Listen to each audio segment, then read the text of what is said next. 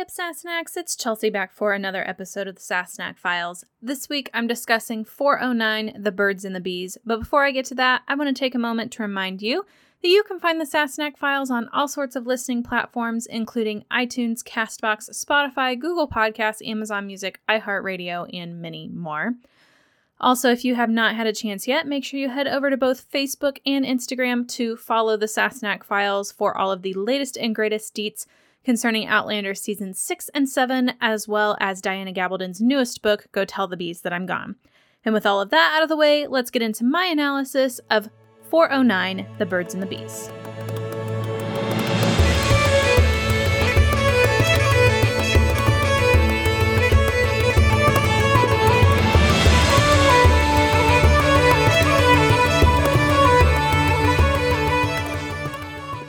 All right, guys. 409 The Birds and the Bees. I think easily one of my top 10 favorite episodes of the series so far. It's got so many good things that, you know, all the stuff we love about Outlander.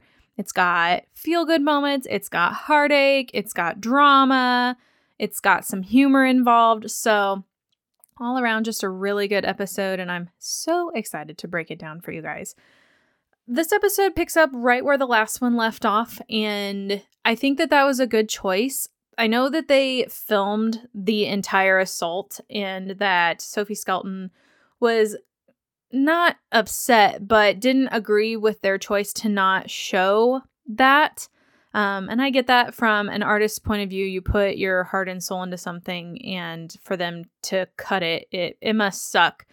But I think that they made up for it a little bit in the beginning of this episode when we see kind of the aftermath of it. And we see it through Lizzie's eyes, which I think helps, maybe in their mind, helped justify her actions at the end of this episode because you can see it, right? When Bree comes into the room and she's got a bloody nose and she's all disheveled, her bodice is half ripped open, she's not wearing shoes. Lizzie knows something's wrong, and she already felt guilty about letting Bree go with Roger in the first place. So I think as Bree unclothes and we see the bruises on her body and the blood on her shift and petticoats, Lizzie feels absolutely terrible and 100% guilty for what happened to Bree. And if she had just been brave enough to say something, it may have saved her mistress from all of this heartache. And so when it comes around at the end of the episode to Lizzie having the opportunity to do something, this time she acts. I 100% get where Lizzie's coming from. And I know it had to have been a terrible position to be in in the first place, but she royally fucked up at the end of this episode. So, yes, I understand, but doesn't mean that I'm okay with the outcome, I guess, is where we're at on that front in this beginning scene, I think that Sophie Skelton and Caitlin O'Ryan did a fantastic job because we're seeing the immediate physical harm that Bree went through, but we're also starting to see her emotional torment. Sophie Skelton did a lot of research on sexual assault and kind of the different kinds of reactions that women have to it. And she determined, based on Diana's writing that Brianna had something called tonic immobility, which basically just means rather than being able to fight her attacker, she basically just went limp. And a lot of times when that happens, those victims feel a lot more PTSD. They feel that there was something more that they could have done. They felt like it was partially their fault because they didn't fight back. And so that's definitely something that Brianna is experiencing over the course of the remainder of this season and into season 5 is the general PTSD of sexual assault and I think that that's one thing that that Outlander does a really good job of. They don't shy away from the hard things, but also it's not like an episode of network TV where something terrible happens and then in the next episode the characters are back to the way they were. When terrible things happen to these characters, they live with it. We see the repercussions of these terrible things further and further down the line. So that's one thing that I think Outlander does really well. And I know that I've mentioned it before, so I won't continue to harp on it. But I felt like Sophie did a great deal of research. And I think that's part of the reason that she was a little bit upset that the sexual assault was completely taken out of the show. And they were just showing the outer room and everyone else's reaction to what was happening to Bree which I think in and of itself was powerful. And whenever this episode was being filmed back in 2017, 2018, it was deep in the heart of the Me Too movement. The Harvey Weinstein scandal was very fresh in everyone's mind. And so I think stars and the Outlander producers had to be very conscientious of their choices in this situation knowing the kind of environment that this show was going to be dropped into when it aired. So I think that probably had a very big role to play in why things ended up being the way that they were. And honestly, I think Sam Heughan thinks that they should have had a bit more of this caution whenever they were airing the season one stuff that he did. And I think that he may even regret a little bit that the graphic nature of his sexual assault portrayal with Jamie. But yeah, I think that it was a good choice to do it the way they did it and to pick up in this episode where they did, showing Bree's emotional state already just a few minutes after it happened. And we kind of see the evolution of how she deals with it or how she doesn't deal with it. She does a good job of pretending that she's okay and I think that as we move along, Claire and Jamie, they know something's up, but they have put it to the fact that she's heartbroken over Roger. And uh, yes, I'm sure that's part of it, but as we move along, we realize there is so much more to the situation in that, well, she was raped, she's pregnant, she doesn't know who the father is. I mean, imagine being a 20 something year old girl and going through all of this and not being able to tell anyone that you're going through it. Lizzie obviously knows that she was attacked, but doesn't know that she's pregnant, not yet. It's just a really tough situation. So I thought that Sophie did a fantastic job with that. Both the tonic immobility and the PTSD as a result of the tonic immobility. And I think that that's something that it kind of simmers over the the whole episode and by the time we get to the end where Bree is finally in a place where she can tell somebody what happened to her. I'm glad that it was Claire that she told, and I don't really know that it could have been anyone else because that's a very hard conversation to have with anyone whenever you have to admit that you're pregnant and your child's father may be your rapist. I can't imagine that situation. And I think that Caitriona did a fantastic job in her reactions, especially for someone that wasn't a mother at, at the time to balance the reaction that she had. As Bree was telling the story, it was her trying not to be judgmental that her daughter is having a child out of wedlock and then she, i think she was she was going to be able to handle that because it was roger's baby in her head and then she was like well does Roger know? And then she's like, oh, well, it might not be Roger's baby. And you can really see her start to struggle at that point. And she's like, okay, well, who's this other Joe Schmo that my daughter apparently had a one night stand with? Like, what the hell? But you can tell she's trying to hide that from Bree because Bree is very clearly upset by what's going on.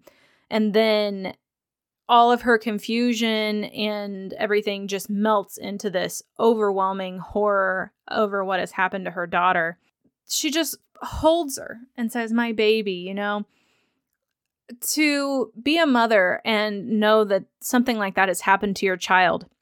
When in the previous episode, you had just got done talking to your stepdaughter about how you would lay down your life for your child and have a knife to the gut before you would ever let them come to any harm. And now we're finding out that the worst has happened in a lot of respects and that she wasn't there to protect her like the level of guilt and horror like she knows what Jamie went through after his rape and to know that her daughter is now going through that as well it just it's horrifying add a child in the mix how do you how do you reconcile that i mean I there's this great scene in the books that obviously they didn't include because I think it would have been much too controversial. We were already pushing the limit of controversy with another rape. But there's a scene in the books where Claire reconciles herself to give Brianna an abortion if that's what she wants. And Jamie is absolutely horrified when he finds out. But Claire says, I don't want to do this, but by God, she'll have the choice if she wants it. Because Jamie is just saying, Well, that's our grandchild. How could you do that? How how could you kill an innocent baby? And Claire's like, It's a rapist's baby, possibly. Like, how can you put our daughter through that? I loved that back and forth between Jamie and Claire. I think that there would have been some merit to having it in the show, but I also understand why they chose not to. But overall, loved that scene between Caitriona and Sophie. I felt like the interplay in the scene was really fantastic. And I felt like they both did an amazing job because there's something about the way Sophie plays Bree in this episode. Just heartbroken, exhausted. Like you can just tell she's not sleeping well. And overall, just there's something very, very, very wrong. We know what it is. And like I said, Jamie and Claire are picking up on it, but they don't know what the cause of it is. So when Claire finds out, I'm so glad that she told Jamie and that it wasn't something else that he had to find out from someone else. I hate that when Jamie and Claire have miscommunications like that it happens later on next episode. And it's just like if you had just communicated if you had just said something we could have avoided all of this. And i was glad that claire chose to tell jamie the way that she did. All of that being said there is a huge portion of this episode that is feel good. That's all the dark stuff. And that's what i love about outlander is that you can weave in the really terrible and heartbreaking things that happen with the feel good, wonderful moments, the things that fill your soul with light and make you happy. Like, literally, in the span of an hour, you can feel every single emotion on the spectrum of human emotion. And this episode is definitely one of those.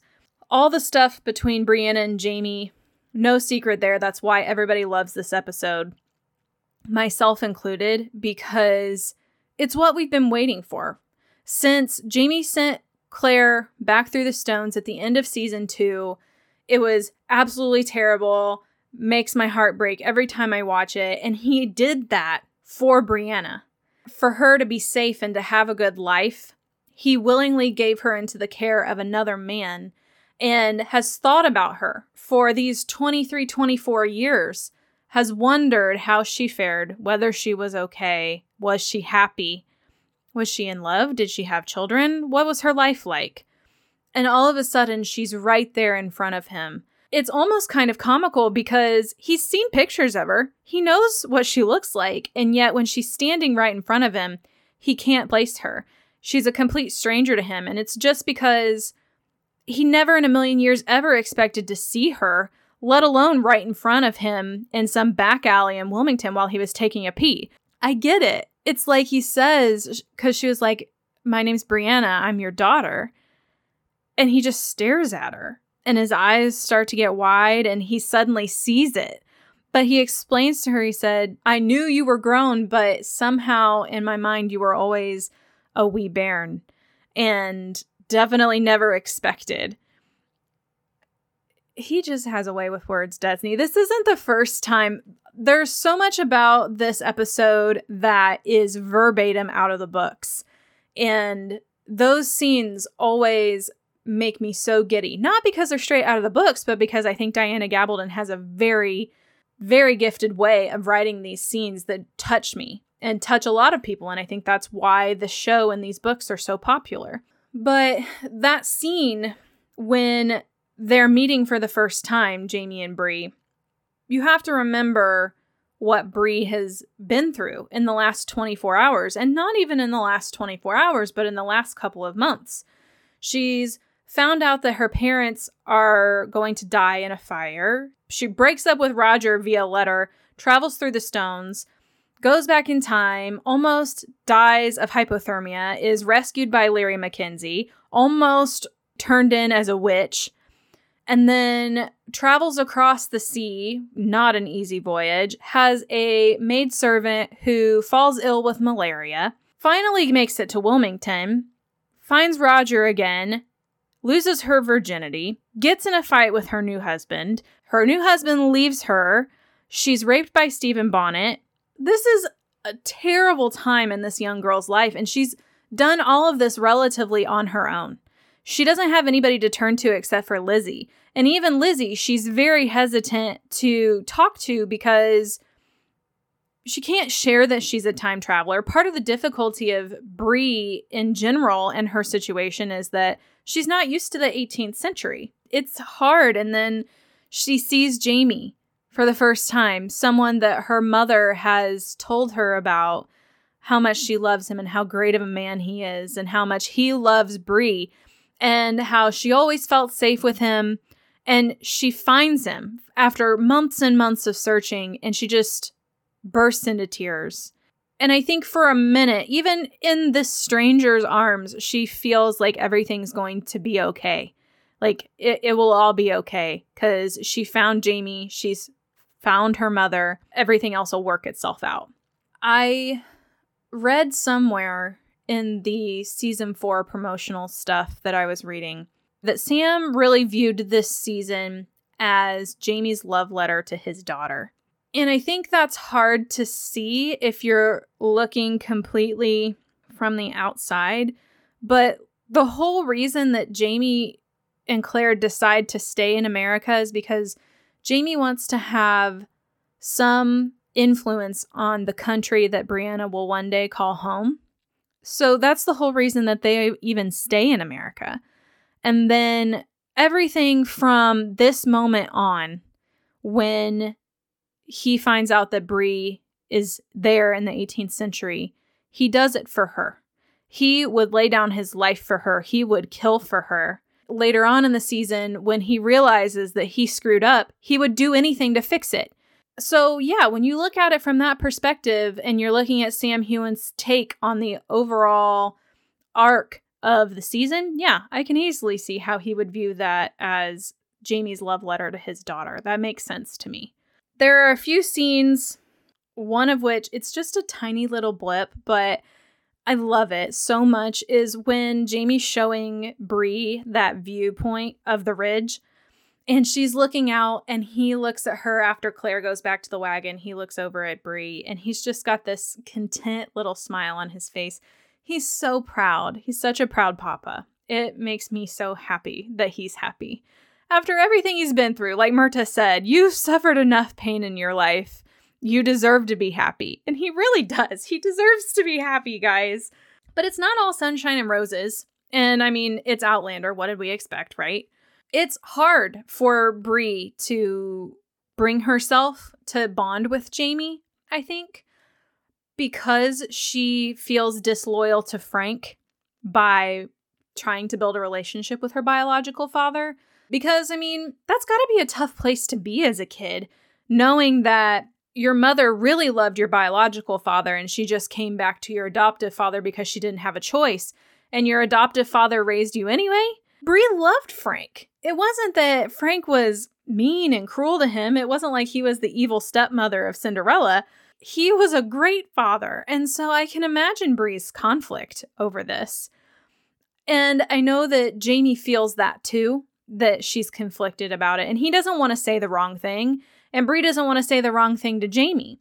We see this in the scene where they're having target practice.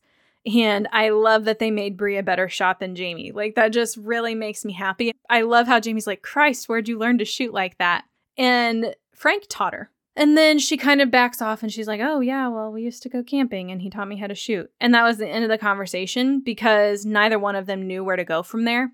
And Claire is listening to this and finally just tells Jamie, She's like, You know, it's okay. Like, I've watched you guys tiptoe around talking about Frank. You don't need to. Like, you don't need to tiptoe around it. Same goes for when we find out that a Bree is a disturbance in Scott's, and Jamie doesn't want to tell her because he doesn't want to upset her. And Claire's like, she's not a fragile piece of glass that's going to break. You can tell her that. you know, he just doesn't want to say the wrong thing. He knows how tenuous their relationship is. And I feel bad for him because coming from a, the perspective of Jamie, all he's done is think about his daughter and her well being, and he's loved her deeply for all this time. Whereas Bree's only known he's existed for the past four years or so. So, how do you convey that affection to someone that isn't really sure if they should feel that way in return? It's a very tight line to walk. That's why whenever they go on their hunt for bees, there is a key conversation that's held, but the icebreaker of it all is when he's like, It's so good to spend time with you, Alianan m'annsachd. And she's like, You've called me that before. What does that mean? And he's kind of sheepish about it because I think it's hard for him to admit how much he cares about her when she's so seemingly iffy about the whole situation. And he says, a leannan means my darling, and m'annsachd means my blessing.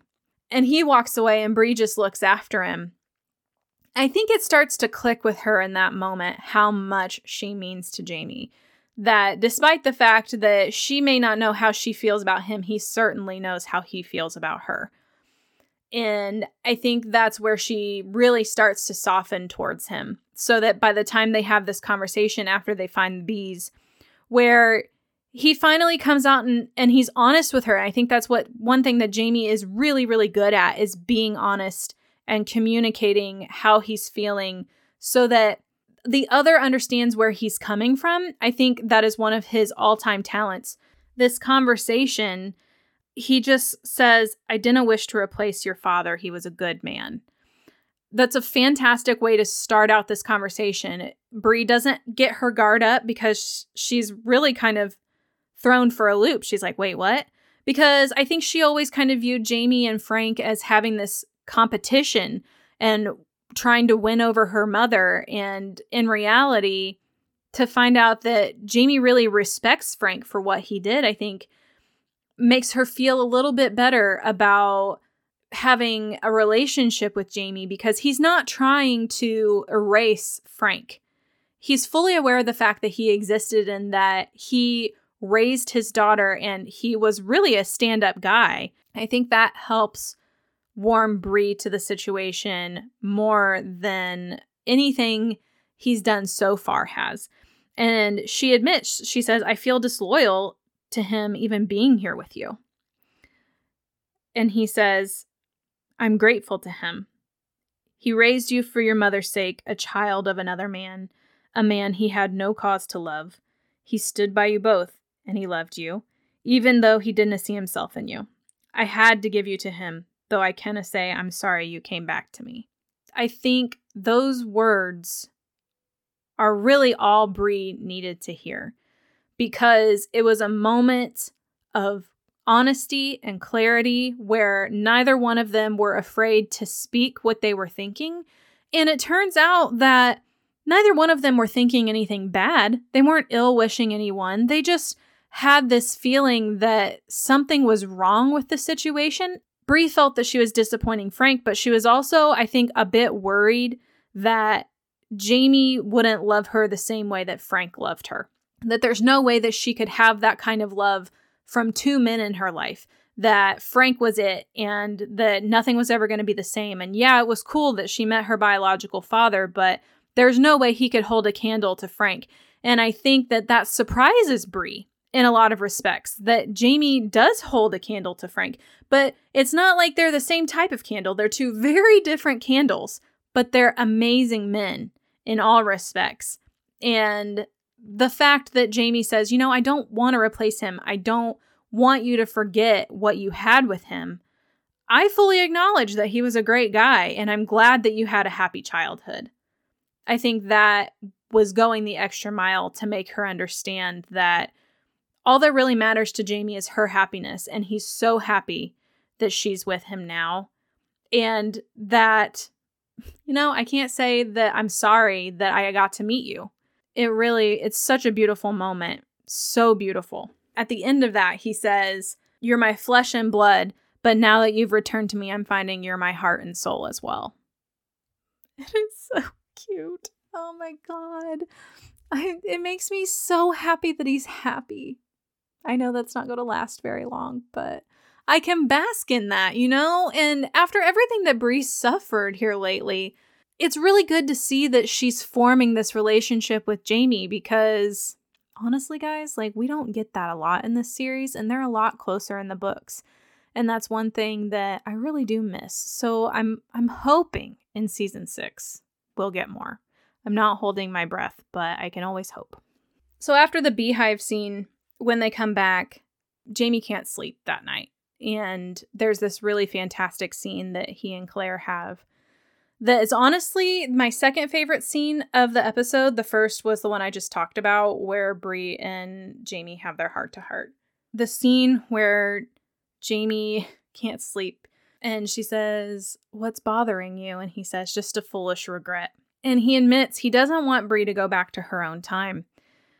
And that the past few weeks with her have meant the world to him. He knows that she has more opportunities in her time and that that's where she's meant to be and he shouldn't grieve over that over the fact that she will eventually go back but he doesn't want to lose that. It's it's someone that has had everything he ever hoped and dreamed of in his life and he's holding it in the palm of his hand but he knows that eventually he's going to have to say goodbye to it and i can't imagine that torment. It makes me sad thinking about it because he deserves happiness, guys.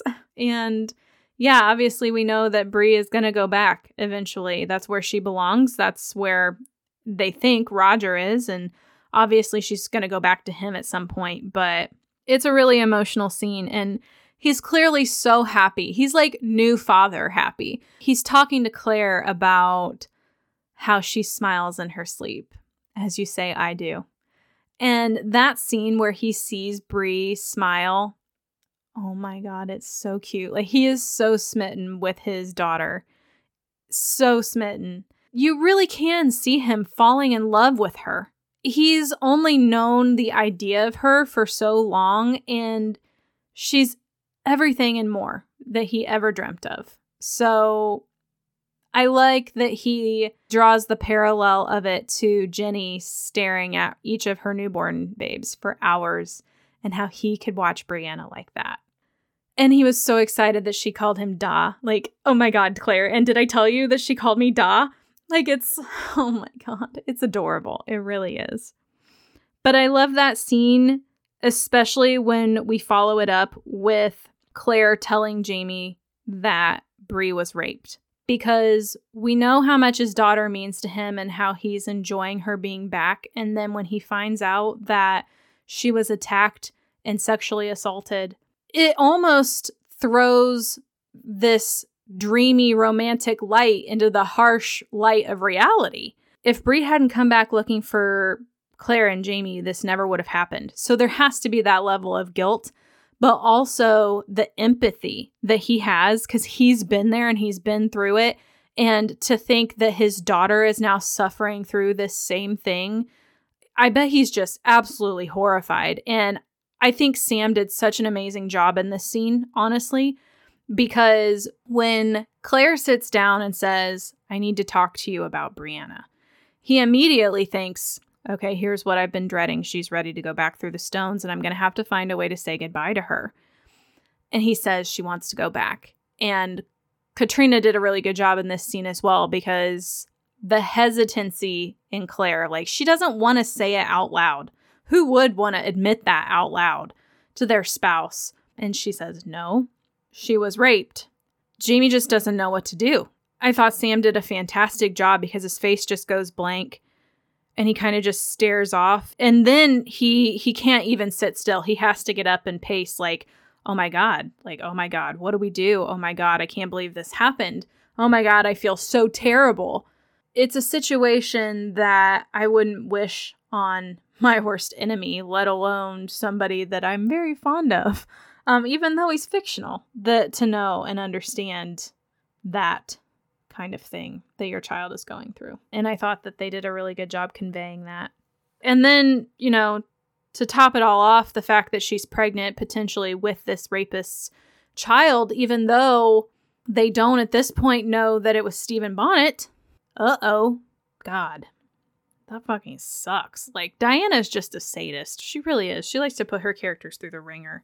But anyway, I thought that that scene was a nice coupling with the earlier tender scene of them talking about how they didn't want Bree to go back. So, to wrap up this episode, in the beginning, we talked about how Lizzie really just felt absolutely terrible because she didn't stop Bree from going with Roger, and she felt that Bree's attack was 100% preventable if she had just spoken up. And then we wrap back around to the end where Roger comes back to the ridge and he's looking for Brianna. He didn't leave like she thought he did. Lizzie sees him and she thinks it's Bree's rapist because obviously Bree's not going to recount what happened to Lizzie right after it happened. She's not in the mental state to be able to do that. And I honestly think the only reason that she brought it up to Claire was because she was pregnant and she couldn't avoid it any longer. So when Lizzie sees Roger, she decides to act. It wasn't the right decision by a long shot, but she didn't know that she didn't know that it was really her mistress's husband that she was tattling on, so to speak. So I sympathize with her because she thought she was doing the right thing, and in reality, she didn't know the half of the story. It really sucks for everybody involved, but I can't say that I blame Jamie for his actions. First off, it's the 18th century where fathers and husbands defended their women and they were within their rights to behave like that. Honestly, sometimes I kind of miss that kind of thing because nowadays you can't defend anybody without getting in trouble, it seems.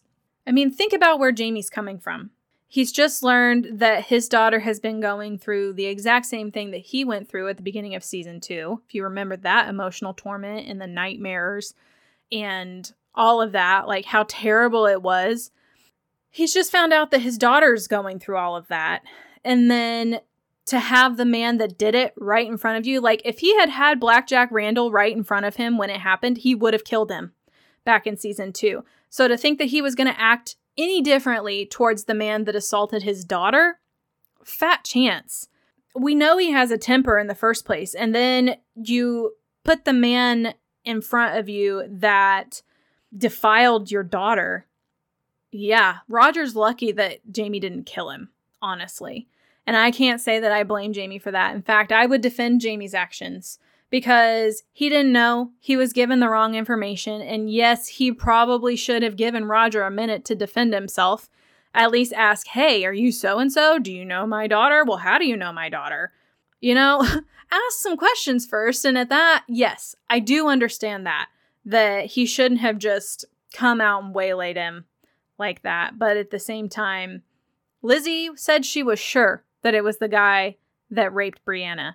So he took Lizzie at her word and he acted.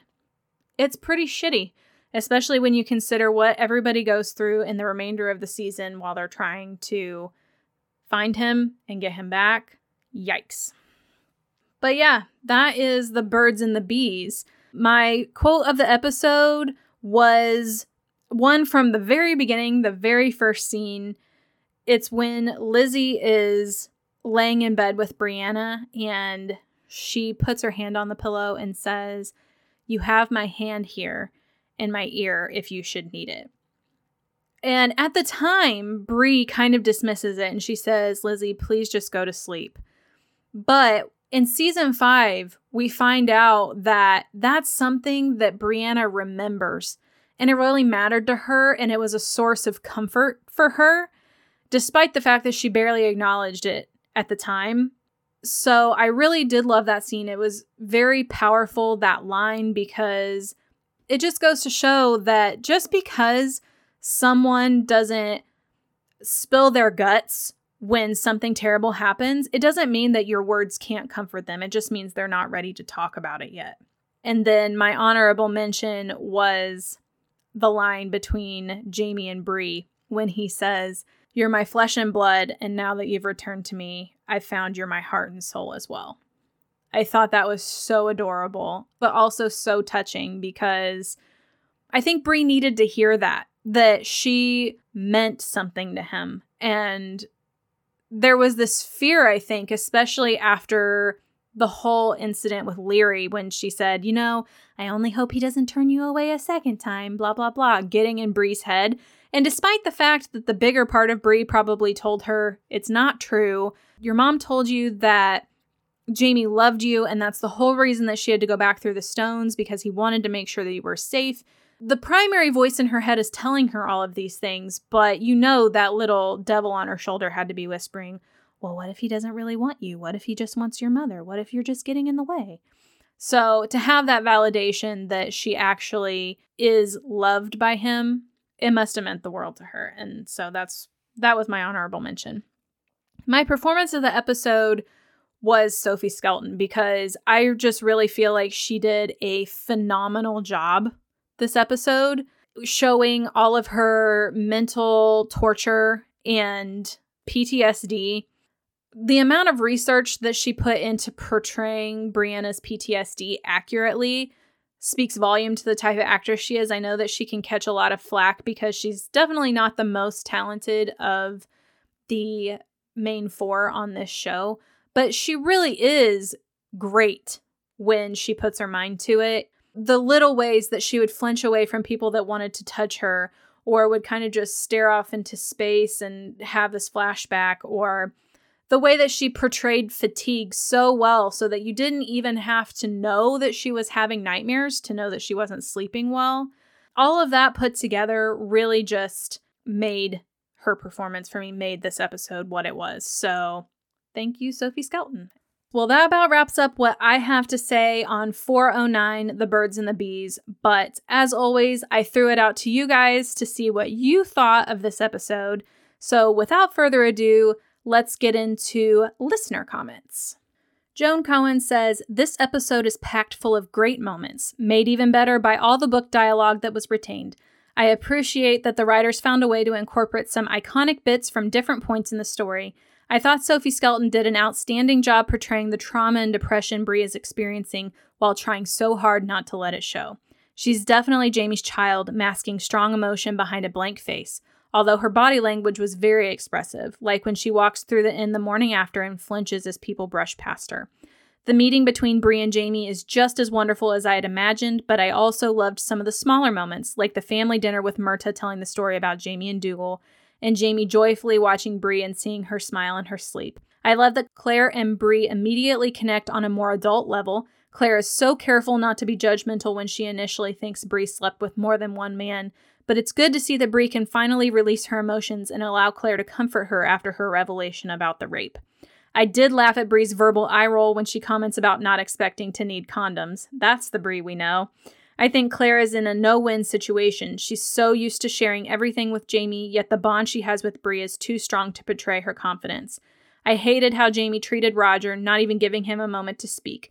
We haven't seen Jamie in full bloody man mode in a long time. He will always do anything to keep his family from harm, but I suspect this extreme level of impulsive rage is brought about by a father's desire to protect the daughter he loves and anger with himself that he still couldn't keep her safe. Yeah, pretty much all of that. I did get a couple of giggles, and yeah, Joan's comment reminds me. So I did really, really like the domestic scene where they're all sitting around the dinner table after Bree arrives on the ridge. I thought that was such a good scene. The eye roll when Bree's like, "Oh, when I'm supposed to deliver a message um, to Ian," and she's like, "Your mother wants you to write more often," and I had never noticed the ginormous eye roll that John Bell gives, and then Jamie just laughs and says, Oh, your ma chiding you from across the seas. Like, such a family moment, and I'm glad that this is kind of what Bree is seeing the more laid back family dinner. She's never had a family before. She's just had Frank and Claire. You know, for the last few years, Frank hasn't been around because he passed away. And then three years ago, Claire left came back through the stones to Jamie. So I think Bree is really enjoying the family aspect of being back in the 18th century with her mother. But yeah, there's just so much going on. And I think the real tell that something was going on with her is when Claire's like, Oh, you'll never guess who I met. And uh, she says, I met George Washington. And Bree barely flinches. She was like, Oh, that's cool. and that was it. And Claire was like, hmm, what's up? Something's really up. When Bree was like, I didn't think I needed to pack condoms, mama. Oh, yeah, that was good. Yes, very good. I agree, Joan. Hillary Granfield says, I love the meeting of Jamie and Bree. So much emotion released that they have both been holding. Jamie was tender and completely overcome. I can never watch it without shedding a tear. I do think that Claire should have given all the information about Bree's assault to Jamie. Poor Roger suffered being beaten nearly to death and being marched to upstate New York due to lack of information on several people's part. If Jamie had known who assaulted Bree, he wouldn't have beat up Roger. Also, Jamie could have consulted with Bree before taking matters into his own hands. Poor Lizzie made an honest mistake based on what she saw. It wasn't Lizzie's fault good, complete communication between everyone involved would have avoided a lot of suffering, but then we wouldn't have such a dramatic story, would we? I think that, yes, honesty is always the best policy, and I definitely think that Claire at some point should have told Jamie that Stephen Bonnet was the one that raped Bree. I understand that Claire wanted to keep her daughter's confidence, but also you can't keep secrets like that from your spouse. Like, you just can't. And I think that Claire could have trusted Jamie to keep it to himself and let Bree tell him in her own time if she ever decided to tell him. I think that that's that's something that's a conscious choice that Claire could have made and trusted Jamie to keep that secret. With the timeline of the show, I don't necessarily know so much that it would have mattered if he had known because the show made it seem like Claire found out really close to when the whole encounter with Jamie and Roger took place. So I don't know that Claire would have had time to tell Jamie, but all in all, yes, honesty is always the best policy. And most of the time, the Frasers are really good about that, but not always. All right, our last comment of the day is from Casey Filson. She said, This is one of the few episodes of season four that I actually like. I think their meeting was done as best as possible for TV, and I like seeing their relationship grow. However, I feel like their bond was so much stronger in the book. To me, Bree seems to cop a major attitude in the show and isn't as open. I do think Claire should have told Jamie. It just strikes me as odd that she didn't. I know a few episodes down the road she explains why, but something big like that is just dot dot dot. Hard to think she wouldn't say anything. I second that. It is really hard to think that she wouldn't tell Jamie at all. It doesn't really make sense. It doesn't mesh with the idea of who Jamie and Claire are as a couple even though she's trying to keep her daughter's confidence, I still just I have a hard time processing the fact that she would keep a secret like that. Alrighty, guys. Well, that sums up listener comments. And with all of that, we're going to close the door on 409 Birds and the Bees. Before we end the episode, though, I do want to take a moment to just say that as I record this on October 9th, 2021, we had New York Comic Con's Outlander panel today, and we got our first promotional image and we got our first teaser trailer. It looks good. Um, I wasn't completely over the moon about the teaser trailer. I felt like it left a lot to be desired. It was only like 45 seconds long. That all being said, the music in the trailer was absolutely gorgeous. It was so great to see everybody again in their costumes and everything. We got a couple of little tidbits about what we can expect in season six, but not a whole lot of details. Like, honestly, the panel was kind of boring compared to the last few New York Comic Cons we've had. I don't know whether that's because more than half of the panel attended virtually and it just didn't have the same feel. And I also don't, think that the panel moderator did a, a fantastic job with it. But we did get a few details. Like I said, they said that because of COVID protocols, they had to restrict scene sizes a lot. So there are a lot more intimate scenes between two or three people versus the huge group scenes that we have.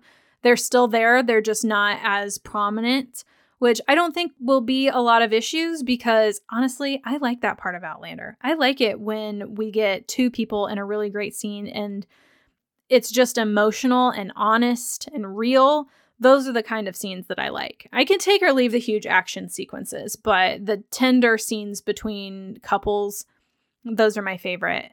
We did find out that the Christies are going to be a major part of this season, much what we expected there. Like I said, not a whole lot of like shocking revelations. The promo image is kind of cool, so check that out. I shared it on social media.